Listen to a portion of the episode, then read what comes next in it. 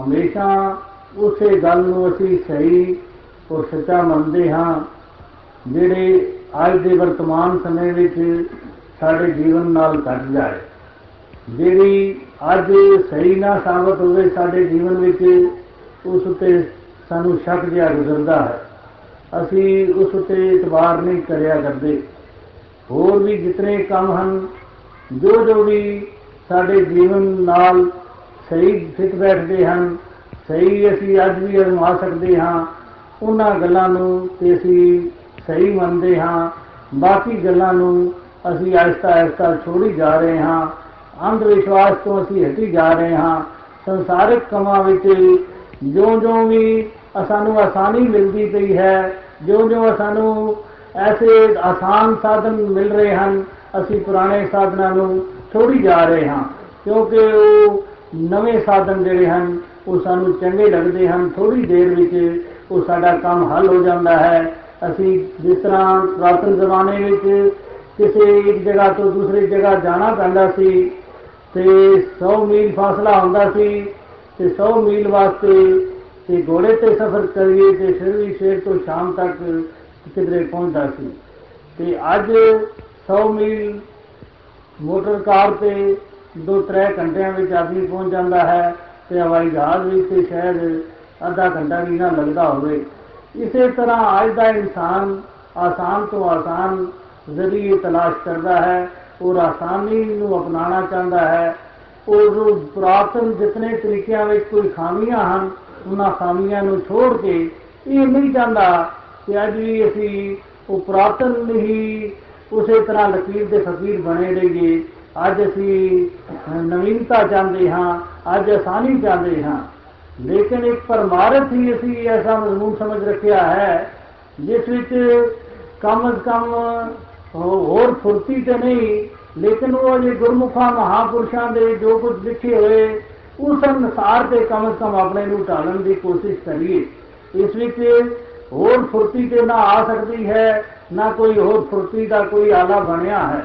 ਲੇਕਿਨ ਇਸ ਪਰਮਾਰਥ ਵਿੱਚ ਅਸੀਂ ਉਲਟਾ ਅਸੀਂ ਇੱਕ ਬਿਲਕੁਲ ਸਾਇਲ ਔਰ ਆਸਾਨ ਚੀਜ਼ ਨੂੰ, ਇੱਕ ਜੋ ਗਿਆਨ ਬਿਲਕੁਲ ਹੀ ਆਸਾਨ ਤਰੀਕੇ ਨਾਲ ਔਰ ਬਿਲਕੁਲ ਹੀ ਕੋਈ ਕਸ਼ਟ ਨਹੀਂ ਜੋ ਜ਼ਿੰਦਗੀ ਨੂੰ ਦੇਣਾ ਪੈਂਦਾ, ਜੋ ਕੋਈ ਕਰਮ ਕਾਰ ਨਹੀਂ ਕਰਨਾ ਪੈਂਦਾ, ਕੋਈ ਮੁਸ਼ਕਲਾਤਾਂ ਵਿੱਚ ਨਹੀਂ ਪੈਣਾ ਪੈਂਦਾ, ਜੋ ਗਿਆਨ ਇਸ ਤਰ੍ਹਾਂ ਸਾਨੂੰ ਪ੍ਰਾਪਤ ਹੋਣ ਵਾਲਾ ਗਿਆਨ ਨਾ ਹੋਵੇ ਉਸ ਨੂੰ ਅਸੀਂ ਬੜੀ ਕਠਿਨਾਈਆਂ ਵਿੱਚ ਪਾ ਲਈਏ ਅਸੀਂ ਬੜੇ ਮੁਸ਼ਕਲਾਤਾਂ ਵਿੱਚ ਆਪਣੇ ਜੀਵਨ ਨੂੰ ਪਾ ਕੇ ਅਸੀਂ ਉਸ ਲਕਸ਼ ਨੂੰ ਪ੍ਰਾਪਤ ਕਰਨ ਦੀ ਕੋਸ਼ਿਸ਼ ਕਰੀਏ। ਇਹ ਕਿਤਨੀ ਗਲਤ ਔਰ ਮੁਸ਼ਕਲ ਜਿਹੀ ਗੱਲ ਹੈ। ਜਿਸ ਤਰ੍ਹਾਂ ਕੋਈ ਇੱਥੇ ਚੰਡੀਗੜ੍ਹ ਵਿੱਚ ਕੋਈ ਬੈਠਾ ਹੋਵੇ ਤੇ ਉਸ ਨੂੰ ਇਹ ਸਮਝ ਵੀ ਨਾ ਹੋਵੇ ਕਿ ਮੈਂ ਚੰਡੀਗੜ੍ਹ ਸ਼ਹਿਰ ਵਿੱਚ ਬੈਠਾ ਹੋਇਆ ਹਾਂ, ਤੋ ਆਪਣੀ ਬੇਸਮਝੀ ਵਿੱਚ ਜਾਂ ਮਨ ਮਤ ਵਿੱਚ ਉਹ ਨਾ ਹੀ ਕਿਸੇ ਕੋਲੋਂ ਪੁੱਛਣ ਦੀ ਕੋਸ਼ਿਸ਼ ਕਰੇ। ਔਰ ਨਾ ਹੀ ਪੜਿਆ ਲਿਖਿਆ ਹੋਵੇ ਤੇ ਉਹ ਸਾਰੀ ਜਗ੍ਹਾ ਤੇ ਘੁੰਮ ਘੁਮਾ ਕੇ ਔਰ ਫਿਰ ਆਪਣੇ ਮਨੋਂ ਹੀ ਇਹ ਸਮਝੇ ਪਿਆ ਇਹ ਤੇ ਕੋਈ ਹੋਰ ਸ਼ਹਿਰ ਹੈ, ਹੋਰ 10 ਮੀਲ 15 ਮੀਲ, ਇਧਰ ਖਰੜ ਵਾਲੇ ਪਾਸੇ ਚਲਾ ਜਾਏ 15 20 ਮੀਲ, ਇਧਰ ਆਪਣਾ ਸ਼ਿਮਲੇ ਵਾਲੇ ਪਾਸੇ ਦਾ, ਕਾਲਕਾ ਵਾਲੇ ਪਾਸੇ ਚਲਾ ਜਾਏ, ਹੋਰ ਕਿਸੇ ਪਾਸੇ ਚਲਾ ਜਾਏ, ਘੁੰਮ ਘੁਮਾ ਕੇ ਸਾਰਾ ਦਿਨ ਘੁੰਮਦਾ ਰਵੇ ਤੇ ਫਿਰ ਵੀ ਉਸ ਨੂੰ ਇਹ ਯਕੀਨ ਤੇ ਤਦ ਹੀ ਹੋਣਾ ਹੈ ਕਿ ਭਾਵੇਂ ਉਹ ਚੰਡੀਗੜ੍ਹ ਦੀਆਂ ਗਲੀਆਂ 'ਚ ਚੱਕਰ ਲਗਾ ਰਿਹਾ ਹੈ, ਯਕੀਨ ਉਸ ਨੂੰ ਤਦ ਹੀ ਆਏਗਾ ਕਿ ਮੈਂ ਚੰਡੀਗੜ੍ਹ ਵਿੱਚ ਹਾਂ, ਜਿਸ ਵੇਲੇ ਉਹ ਪੁੱਛੇਗਾ ਕਿਸੇ ਨੂੰ ਤੇ ਉਹ ਦੱਸ ਦੇਗਾ ਤੇ ਤੂੰ ਤੇ ਚੰਡੀਗੜ੍ਹ ਵਿੱਚ ਫਿਰ ਗਿਆ ਹੈ, ਤੂੰ ਐਵੇਂ ਕਿਉਂ ਚੱਕਰ ਪਿਆ ਕੱਢੀ ਜਾ ਰਿਹਾ ਹੈ, ਤੂੰ ਆਪਣਾ ਟਿਕਾਣਾ ਜਿਹੜਾ ਦੱਸ ਕਿੱਥੇ ਤੂੰ ਜਾਣਾ ਹੈ, ਉਹ ਤੈਨੂੰ ਦੱਸ ਦਿੱਤਾ ਜਾਏਗਾ। ਤੂੰ ਇਸੇ ਤਰ੍ਹਾਂ ਅੱਜ ਦੇ ਇਨਸਾਨ ਇਸ ਪਰਮਾਤਮਾ ਦੀ ਭਾਲ ਵਾਸਤੇ ਆਪਣੀ ਮਨ ਮਤ ਵਿੱਚ ਲੱਗਾ ਹੋਇਆ ਹੈ। ਪਰਮਾਤਮਾ ਕਿਤੇ ਲੱਭਣ ਦੀ ਜ਼ਰੂਰਤ ਨਹੀਂ, ਨਾ ਹੀ ਪਰਮਾਤਮਾ ਕੋਈ ਦੂਰ ਦਰਾਡੇ ਮੰਜ਼ਲ ਹੈ, ਜਿਸ ਦੀ ਭਾਲ ਵਾਸਤੇ ਇਸ ਨੂੰ ਕੋਈ ਚੱਲ ਕੇ ਜਾਣਾ ਪਏਗਾ ਜਾਂ ਰਸਤੇ ਅਪਣਾਣੇ ਪੈਣਗੇ। ਆਮ ਜਿਤਨੇ ਵੀ ਮਤ ਮਤਾਂਤਰ ਹਨ, ਉਹੀ ਗੱਲ ਕਹਿੰਦੇ ਹਨ ਕਿ ਪਰਮਾਤਮਾ ਨੂੰ ਪਹੁੰਚਣ ਦੇ ਕਈ ਰਸਤੇ ਹਨ। ਕੋਈ ਕਿਸੇ ਰਸਤੇ ਵੀ ਚਲਾ ਜਾਏ, ਪਰਮਾਤਮਾ ਤੱਕ ਪਹੁੰਚ ਜਾਂਦਾ ਹੈ ਔਰ ਆਪਣੇ ਪਾਰਬ੍ਰਹਮ ਪਰਮਾਤਮਾ ਨਾਲ ਮਿਲ ਜਾਂਦਾ ਹੈ। ਤੇ ਇਹ ਸਾਰੀਆਂ ਭੁਲੇਖੇ ਵਾਲੀਆਂ ਗੱਲਾਂ ਹਨ। ਪਰਮਾਤਮਾ ਨੂੰ ਪਹੁੰਚਣ ਦੇ ਕੋਈ ਰਸਤੇ ਨਹੀਂ, ਕੋਈ ਵੱਖਰੇ ਵੱਖਰੇ ਮਾਰਗ ਨਹੀਂ, ਕੋਈ ਵੱਖਰੇ ਵੱਖਰੇ ਪੰਥ ਨਹੀਂ। ਪਰਮਾਤਮਾ ਕੋਈ ਇੱਕ ਡੈਸਟੀਨੇਸ਼ਨ ਨਹੀਂ, ਇੱਕ ਕੋਈ ਜਗ੍ਹਾ ਨਹੀਂ, ਬੰਬਈ ਜਾਂ ਕਲਕੱਤਾ ਨਹੀਂ, ਕਿ ਜਿਸ ਨੂੰ ਤੱਕ ਪਹੁੰਚਣ ਵਾਸਤੇ ਅਸੀਂ ਹਜ਼ਾਰਾਂ ਰਸਤੇ ਕੱਢ ਸਕਦੇ ਹਾਂ ਹਵਾਈ ਜਹਾਜ਼ ਦੇ ਜ਼ਰੀਏ ਵੀ ਜਾ ਸਕਦੇ ਹਾਂ ਬਾਈ ਰੋਡ ਵੀ ਜਾ ਸਕਦੇ ਹਾਂ, ਜਾਂ ਬਾਈ ਰੇਲ ਵੀ ਜਾ ਸਕਦੇ ਹਾਂ, ਐਸੀ ਕੋਈ ਗੱਲ ਨਹੀਂ, ਔਰ ਕਈ ਪਹੁੰਚਾ ਕੇ ਵੀ ਜਾ ਸਕਦੇ ਹਾਂ। ਇਹ ਪਰਮਾਤਮਾ ਤੇ ਉਹ ਇੱਕ ਪਾਸੇ ਕਹਿੰਦੇ ਹਾਂ, ਅੰਗ ਸੰਗ ਹੈ। ਅਸੀਂ, ਸਾਡਾ ਸਰੀਰ ਇਸ ਪਰਮਾਤਮਾ ਵਿੱਚ ਹੀ ਖਲੋਤਾ ਹੋਇਆ ਹੈ। ਸਾਡਾ ਅੰਗ ਅੰਗ ਇਸ ਪਰਮਾਤਮਾ ਵਿੱਚ ਹੀ ਬਿਰਾਜਮਾਨ ਹੈ। ਅਸੀਂ ਇਸ ਪਰਮਾਤਮਾ ਵਿੱਚ ਆ, ਪਰਮਾਤਮਾ ਸਾਡੇ ਵਿੱਚ ਹੈ। ਉਹ ਤੇ ਅਸੀਂ ਇਤਨਾ ਆਪਣੇ ਵਿੱਚ ਅਪੇਟ ਸਮਝਦੇ ਹਾਂ ਪਰਮਾਤਮਾ ਨੂੰ ਕਿ ਪਰਮਾਤਮਾ ਤੋਂ ਅਸੀਂ ਕਿਸੇ ਵੇਲੇ ਬਾਹਰ ਨਹੀਂ। ਲੇਕਿਨ ਪਰਮਾਤਮਾ ਨੂੰ ਲੱਭਣ ਵਾਸਤੇ ਅਸੀਂ ਕੋਈ ਉਪਰਾਲੇ ਕਰਨੇ ਹਨ, ਕੋਈ ਰਸਤੇ ਢੂੰਡਣੇ ਹਨ, ਜਾਂ ਕੋਈ ਮਾਰਗ ਚੱਲਣੇ ਹਨ, ਜਾਂ ਕੋਈ ਹੋਰ ਭਗਤੀਆਂ ਅਪਣਾਣੀਆਂ ਹਨ, ਇਹ ਕੋਈ ਵੀ ਗੱਲਾਂ ਨਹੀਂ। ਇਹ ਤੇ ਕੇਵਲ ਅਸੀਂ ਇੱਕ ਇਸ਼ਾਰਾ ਚਾਹੀਦਾ ਹੈ ਸਾਨੂੰ। ਇਸ਼ਾਰਾ ਮਿਲਣ ਤੋਂ ਬਾਅਦ ਉਹ ਪਰਮਾਤਮਾ ਸਾਡੇ ਕੋਲ ਹੈ, ਅਸੀਂ ਪਰਮਾਤਮਾ ਵਿੱਚ ਹਾਂ।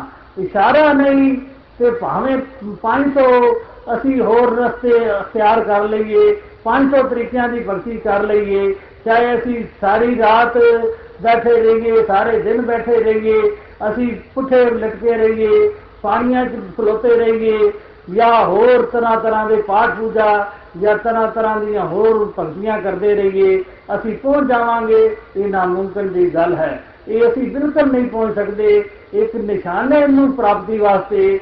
ਫਿਰ ਸਿਰਫ ਇਸ਼ਾਰੇ ਦੀ ਜ਼ਰੂਰਤ ਹੋਇਆ ਕਰਦੀ ਹੈ। ਜਿਹੜੀ ਚੀਜ਼ ਸਾਡੇ ਕੋਲ ਹੋਵੇ ਉਸ ਨੂੰ ਕੇਵਲ ਇਸ਼ਾਰੇ ਦੀ ਜ਼ਰੂਰਤ ਹੋਇਆ ਕਰਦੀ ਹੈ। ਉਸ ਵਾਸਤੇ ਰਸਤਿਆਂ ਦੀ ਜ਼ਰੂਰਤ ਨਹੀਂ ਹੋਇਆ ਕਰਦੀ। ਤੇ ਅਸੀਂ ਪਰਮਾਤਮਾ ਨੂੰ ਜੇ ਅੰਸ਼ਾਂ ਸਮਝਦੇ ਹਾਂ ਤੇ ਅਸੀਂ ਪਹਿਲੇ ਇਹ ਭੁੱਲ ਆਪਣੀ ਸੋਚ ਕਰਨੀ ਹੈ ਕਿ ਅਸੀਂ ਰਸਤੇ ਨਹੀਂ ਢੂੰਡਨੇ ਸਾਨੂੰ ਕੋਈ ਐਸਾ ਇਸ਼ਾਰਾ ਦੇਣ ਵਾਲਾ ਹੋਵੇ ਜਿਹੜਾ ਪਰਮਾਤਮਾ ਸਾਨੂੰ ਦਿਖਾ ਦੇ, ਸਾਡਾ ਭੁਲੇਖਾ ਦੂਰ ਕਰ ਦੇਵੇ।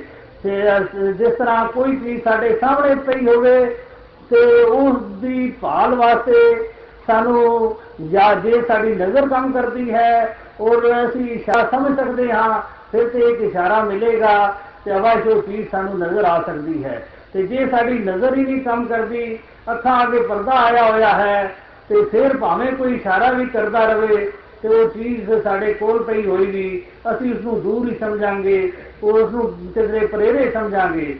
ਤੇ ਇਸ ਜਿਸ ਤਰ੍ਹਾਂ ਰੋਸ਼ਨੀ ਬਾਹਰ ਹੋਵੇ, ਦੁਪਹਿਰ ਚੜੇ ਹੋਣ, ਤੇ ਸਾਡੀ ਅੱਖਾਂ ਅੱਗੇ ਪਰਦਾ ਆਇਆ ਹੋਇਆ ਹੈ, ਕੋਈ ਮੋਤੀਆ ਬਿੰਦ ਆਇਆ ਹੋਇਆ ਹੈ, ਮਾਮੂਲੀ ਜਿਹਾ ਉਹ ਪਰਦਾ ਹੁੰਦਾ ਹੈ ਤੇ ਉਹ ਉਸ ਦੇ ਆਉਣ ਕਰਕੇ ਸਾਨੂੰ ਉਹ ਰੋਸ਼ਨੀ ਨਹੀਂ ਨਜ਼ਰ ਆ ਰਹੀ। ਅਸੀਂ ਉਸ ਵੇਲੇ ਰੋਸ਼ਨੀ ਰੋਸ਼ਨੀ ਪੁਕਾਰਦੇ ਹਾਂ। ਲੋਕ ਸਾਨੂੰ ਕਹਿੰਦੇ ਹਨ, ਦੁਪਹਿਰ ਹੈ, ਬੜੀ ਰੋਸ਼ਨੀ ਹੈ, ਬੜਾ ਬਾਹਰ ਤੇ ਬੜਾ ਹੀ ਜਾਨਣਾ ਹੈ। ਲੇਕਿਨ ਅਸੀਂ ਨਹੀਂ ਸਮਝ ਸਕਦੇ। ਅਸੀਂ ਕਦੋਂ ਸਮਝ ਸਕਦੇ ਹਾਂ? ਜਿਸ ਵੇਲੇ ਲਾਇਕ ਡਾਕਟਰ ਮਿਲਦਾ ਹੈ, ਉਹ ਨਿਸ਼ਚਰ ਨਾਲ, ਇੱਕ ਤੇਜ਼ ਹਥਿਆਰ ਨਾਲ ਸਾਡੀ ਅੱਖਾਂ ਅੱਗੋਂ ਪਰਦਾ ਉਤਾਰ ਦਿੰਦਾ ਹੈ। ਤੇ ਉਹ ਜਿਸ ਵੇਲੇ ਪਰਦਾ ਉਤਰਦਾ ਹੈ ਬਾਹਰ ਦੀ ਰੋਸ਼ਨੀ ਵੀ ਸਾਨੂੰ ਕੰਮ ਆਉਣ ਲੱਗ ਪੈਂਦੀ ਹੈ ਅੰਦਰ ਦੀ ਰੋਸ਼ਨੀ ਵੀ ਸਾਡੇ ਜੋ ਦੇਖਣ ਦੀ ਤਾਕਤ ਹੁੰਦੀ ਹੈ ਉਹ ਕੰਮ ਕਰਨ ਲੱਗ ਪੈਂਦੀ ਹੈ ਜੋ ਫਿਰ ਸਾਨੂੰ ਉਹ ਹੀ ਰੋਸ਼ਨੀ ਜਿਹੜੀ ਹੈ ਬਿਲਕੁਲ ਨਜ਼ਦੀਕ ਨਜ਼ਰ ਆਉਂਦੀ ਹੈ ਕੋਈ ਸਾਨੂੰ ਭੁਲੇਖਾ ਨਹੀਂ ਰਹਿੰਦਾ ਉਹ ਰੋਸ਼ਨੀ ਜੋ ਕੋਈ ਕਹਿੰਦਾ ਵੀ ਹੈ ਕਿ ਰੋਸ਼ਨੀ ਹੈ ਉਹ ਅਸੀਂ ਮੰਨ ਲੈਂਦੇ ਹਾਂ تسلیم ਕਰ ਲੈਂਦੇ ਹਾਂ ਤੇ ਪਹਿਲੇ ਉਸ ਰੋਸ਼ਨੀ ਨੂੰ ਅਸੀਂ ਤਸਲੀਮ ਨਹੀਂ ਕਰ ਸਕਦੇ, ਜਦ ਤੱਕ ਉਹ ਅੱਖਾਂ ਅੱਗੇ ਪਰਦਾ ਆਇਆ ਹੁੰਦਾ ਹੈ। ਇਸੇ ਤਰ੍ਹਾਂ ਜੇ ਅਗਿਆਨਤਾ ਦਾ ਪਰਦਾ ਸਾਡੇ ਸਾਹਮਣੇ ਆਇਆ ਹੋਇਆ ਹੈ। ਸਾਨੂੰ ਕੋਈ ਗੁਰੂ ਨਹੀਂ ਮਿਲਿਆ, ਜਿਸ ਤਰ੍ਹਾਂ ਉਹ ਡਾਕਟਰ ਮਿਲਦਾ ਹੈ।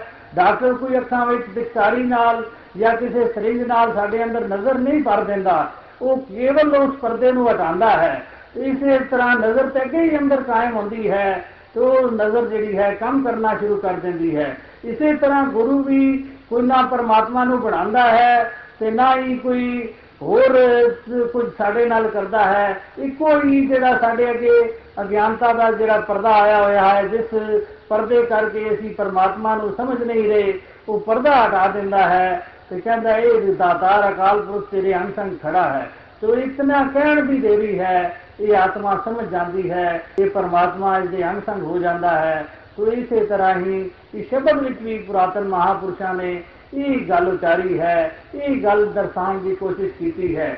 ਜਿਹੜੀਆਂ ਗੱਲਾਂ ਦਰਸਾਉਣ ਦੀਆਂ ਦੀ ਕੋਸ਼ਿਸ਼ ਕੀਤੀ ਗਈ ਹੈ, ਉਹ ਅਸੀਂ ਅਪਣਾਉਣ ਦੀ ਕਦੀ ਕੋਸ਼ਿਸ਼ ਨਹੀਂ ਕਰਦੇ। ਔਰ ਜਿਹੜੀਆਂ ਗੱਲਾਂ ਤੋਂ ਸਾਨੂੰ ਹੋੜਿਆ ਗਿਆ ਹੈ ਰੋਕਿਆ ਗਿਆ ਹੈ ਉਹ ਗੱਲਾਂ ਅਸੀਂ ਦਿਨ ਰਾਤ ਕਰ ਰਹੇ ਹਾਂ। ਦਿਨ ਰਾਤ ਨਹੀਂ ਉਪਰਾਲਿਆਂ ਨੂੰ ਅਸੀਂ ਅਪਣਾ ਰਹੇ ਹਾਂ।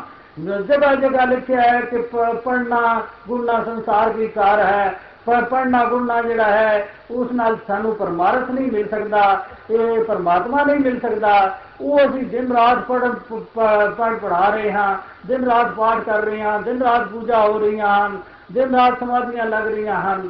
ਤੇ ਜਿਹੜੀਆਂ ਗੱਲਾਂ ਲਿਖੀਆਂ ਹਨ ਕਿ ਤੁਸੀਂ ਕਿਸੇ ਮਹਾਤਮਾ, ਮਹਾਪੁਰਸ਼ ਭਗਤਾਂ ਨੂੰ ਮਿਲੋ, ਜਿਹੜਾ ਇਸ ਪਰਮਾਤਮਾ ਨੂੰ ਜਾਣਨ ਵਾਲਾ ਭਗਤ ਹੋਵੇ, ਹੋਰ ਭਗਤ ਕੋਈ ਬਾਹਰਲੇ ਪਹਿਰਾਵੇ ਦਾ ਨਾਂ ਨਹੀਂ, ਭਗਤ ਕੋਈ ਲਿਬਾਸ ਦਾ ਨਾਂ ਨਹੀਂ, ਭਗਤ ਕੋਈ ਕੋਈ ਜ਼ਾਤ ਔਰ ਬਰਾਦਰੀ ਦਾ ਨਾਂ ਨਹੀਂ, ਭਗਤ ਕੋਈ ਹੋਰ ਵੀ ਕਿਸੇ ਟਿਕਾਣੇ ਤੇ ਰਹਿਣ ਦਾ ਨਾਂ ਨਹੀਂ, ਭਗਤ ਤੇ ਉਹ ਹੀ ਹੈ ਜਿਹੜਾ ਪਾਰਬ੍ਰਹਮ ਪਰਮਾਤਮਾ ਨੂੰ ਆਪ ਜਾਣਦਾ ਹੋਵੇ ਔਰ ਦੂਸਰੇ ਨੂੰ ਜਣਾ ਦੇਵੇ। ਤੇ ਉਹ ਉਸੇ ਦਾ ਨਾਂ ਹੈ। ਨਾ ਉਹ ਕੋਈ ਨੀਲੇ, ਪੀਲੇ ਜਾਂ ਸਾਵੇ ਵਸਤਰਾਂ ਦਾ ਨਾਂ ਹੈ, ਨਾ ਕੋਈ ਜਟਾ ਜਾਂ ਮੂਨ ਮੁੰਡਾਨ ਦਾ ਨਾਂ ਹੈ, ਜਾਂ ਨਾ ਹੀ ਕੋਈ ਇਸ ਮਜ਼ਹਬ ਵਾਲਾ ਭਗਤ ਹੋ ਸਕਦਾ ਹੈ ਤੇ ਉਸ ਵਾਲਾ ਨਹੀਂ ਹੋ ਸਕਦਾ, ਇਸ ਦਾ ਨਾਂ ਹੈ। ਤੇ ਭਗਤ ਤੇ ਇੱਕ ਵੱਖਰੀ ਜੀ ਚੀਜ਼ ਹੈ। ਭਗਤ ਉਸੇ ਨੂੰ ਕਹਿੰਦੇ ਹਨ, ਜਿਹੜਾ ਪਾਰਬ੍ਰਹਮ ਪਰਮਾਤਮਾ ਨੂੰ ਜਾਣਦਾ ਹੈ, ਉਹ ਅਵਸ਼ ਭਗਤ ਗਿਣਿਆ ਜਾਂਦਾ ਹੈ। ਜਿਹੜਾ ਨਹੀਂ ਜਾਣਦਾ ਉਹ ਭਾਵੇਂ ਕਿਉਂ ਜੇ ਵੀ ਲਿਬਾਸਾਂ ਵਿੱਚ ਹੋਵੇ, ਚਾਹੇ ਕਿਤਨੇ ਸੁਥਰੇ ਚੰਗੇ ਲਿਬਾਸ ਹੋਣ, ਔਰ ਚਾਹੇ ਉਹ ਨਾਂਗਾ ਹੋਵੇ, ਉਹ ਭਗਤ ਕਦੀ ਨਹੀਂ ਕਹਿਲਾ ਸਕਦਾ। ਭਗਤ ਉਹ ਹੀ ਹੁੰਦਾ ਹੈ ਜਿਹੜਾ ਪਰਮਾਤਮਾ ਨੂੰ ਜਾਣਦਾ ਹੋਵੇ। ਜਿਸ ਤਰ੍ਹਾਂ ਜਿਹੜਾ ਡਾਕਟਰੀ ਪੜ ਜਾਏ, ਜਿਹੜਾ ਐਮਬੀਬੀਐਸ ਕਰ ਲਵੇ, ਉਹ ਚਾਹੇ ਹਿੰਦੂ ਹੋਵੇ ਉਤੋਂ ਲਿਬਾਸ ਲਿਬਾਸਨ ਜਾਂ ਸਰੀਰਕ ਚਾਹੇ ਮੁਸਲਮਾਨ ਹੋਵੇ, ਚਾਹੇ ਈਸਾਈ ਹੋਵੇ, ਚਾਹੇ ਸਿੱਖ ਹੋਵੇ ਉਹ ਉਸ ਨੂੰ ਅਸੀਂ ਡਾਕਟਰ ਹੀ ਕਹਿੰਦੇ ਹਾਂ। ਇਸੇ ਤਰ੍ਹਾਂ ਜਿਹੜੇ ਭਗਤ ਹਨ, ਜਿਹੜੇ ਪਾਰਬ੍ਰਹਮ ਪਰਮਾਤਮਾ ਨੂੰ ਜਾਣਦੇ ਹਨ, ਉਹ ਹੀ ਭਗਤ ਕਹਿਲਾ ਸਕਦੇ ਹਨ। ਹੋਰ ਕੋਈ ਭਗਤ ਦਾ ਬਾਹਰਲੀ ਪਹਿਰਾਵੇ ਨਾਲ ਨਹੀਂ ਕਿਸੇ ਨੂੰ ਅਸੀਂ ਭਗਤੀ ਤੋਂ ਖਾਰਜ ਕਰ ਦਈਏ ਤੇ ਕਿਸੇ ਨੂੰ ਭਗਤੀ ਵਿੱਚ ਸ਼ਾਮਲ ਕਰ ਲਈਏ, ਇਹ ਬਾਹਰਲੇ ਪਹਿਰਾਵੇ ਨਾਲ ਨਹੀਂ ਹੋ ਸਕਦਾ। ਇਹ ਤੇ ਇਸ ਪਰਮਾਤਮਾ, ਆਤਮਾ ਔਰ ਪਰਮਾਤਮਾ ਦੇ ਮੇਲ ਦਾ ਇੱਕ ਨਤੀਜਾ ਹੈ। ਇਹ ਮੇਲ ਨਾਲ ਹੀ ਭਗਤ ਬਣ ਜਾਂਦਾ ਹੈ। ਹਰੀ ਦੀ ਪ੍ਰਾਪਤੀ ਤੋਂ ਬਗੈਰ ਹੋਰ ਜਿਤਨੇ ਕਿਰਿਆ ਕਰਮ ਹਨ, ਉਹ ਸਾਰੇ ਬਿਰਥੇ ਹਨ, ਉਹ ਬੇਕਾਰ ਹਨ। ਤਪ ਸੰਜਮ ਔਰ ਕਰਮ ਕਮਾਣੇ, ਜਪ ਕਰਨੇ, ਤਪ ਕਰਨੇ, ਦਿਨ ਰਾਤ ਕੀ ਤਪ ਕਰਦੇ ਹਨ। ਬੜੇ ਬੜੇ ਆਸ-ਪਾਸ ਅੱਗ ਜਲਾ ਕੇ ਬੈਠ ਜਾਣਾ, ਹੋਰ ਬੜੀਆਂ ਸਮਾਧੀਆਂ ਲਾਣੀਆਂ ਸਰੀਰ ਨੂੰ ਬੜੀ ਕਠਿਨਾਈਆਂ ਵਿੱਚ ਪਾਣਾ ਇਹ ਤੇ ਰਸਤੇ ਵਿੱਚ ਹੀ ਇਹ ਲੁੱਟੇ ਜਾਣ ਵਾਲਾ ਹੀ ਇਹ ਖੇਲ ਹੈ।